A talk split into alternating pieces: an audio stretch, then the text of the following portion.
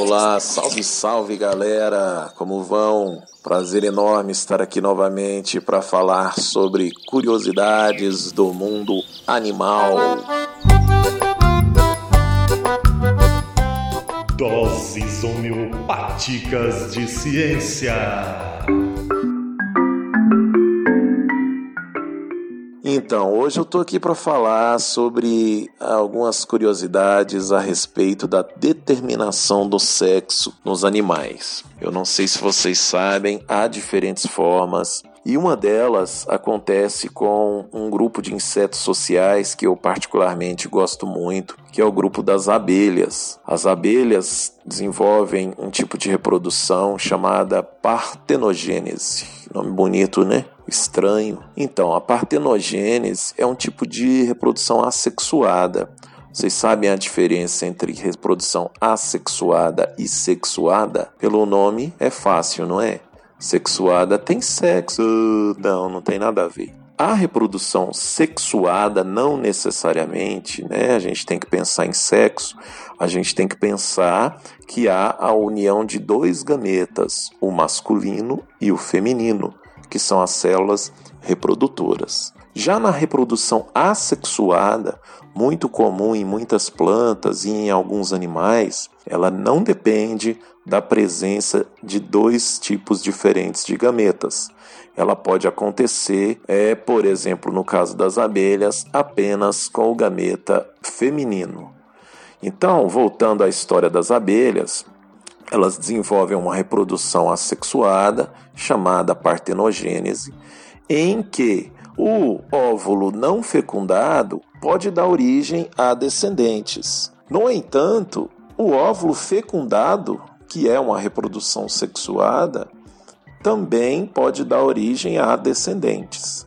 Então deixa eu explicar mais ou menos para vocês como que acontece. A abelha rainha, ela é uma abelha responsável pela reprodução do grupo né, daquela população ali. Então a gente tem uma abelha rainha que vai fazer um voo nupcial em uma determinada época do ano, ela voa e ela vai encontrar o zangão, que é o macho reprodutor. Esse zangão, ele vai copular com essa abelha, né, e vai transmitir os seus espermatozoides para essa abelha.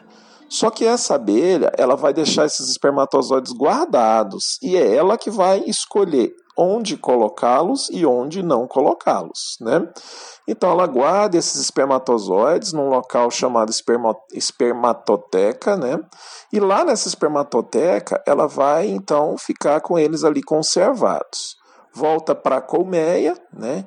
E uma vez estando na colmeia, ela vai depositar esses espermatozoides juntamente com os óvulos nos locais adequados lá nos favos que estão lá esperando. E aí então ela vai depositar em alguns locais ovos fecundados, né, óvulos no caso, é, que foram fecundados e deu origem aos ovos, né? E ela vai depositar aqueles ovos não fecundados, que vêm originados apenas da célula reprodutora dela, né? ou seja, dos óvulos. Então significa que vai ter ali alguns ovos que foram fecundados e outros não. Aqueles que não foram fecundados vão dar origem aos zangões. Então todo zangão ele é fruto de um, uma célula feminina, né, reprodutora, que não foi fecundada, não recebeu a célula masculina.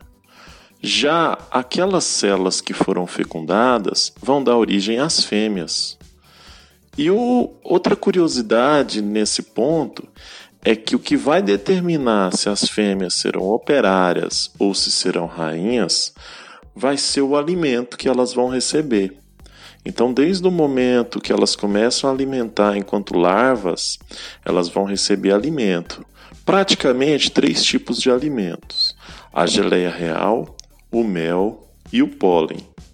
Aquelas abelhas rainhas ou melhor, aquelas abelhas que receberem praticamente como alimentação só a geleia real, elas vão se tornar abelhas rainhas.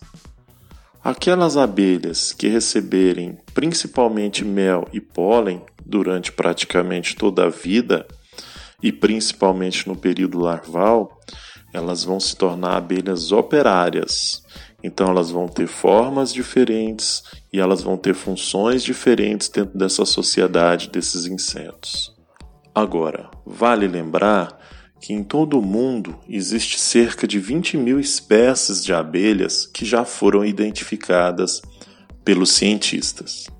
No Brasil, a gente conhece mais popularmente as abelhas da espécie Apis mellifera, que são as abelhas é, produtoras da, de grande parte do mel que nós consumimos, algumas outras abelhas sem ferrões, como a abelha jataí, e a abelha responsável pela fecundação, pela polinização, por exemplo, do maracujá, que é conhecida como mamangaba, dependendo da região por outros nomes, que é uma abelha que tem um, um aspecto diferenciado, muitas vezes confundida até mesmo com besouros.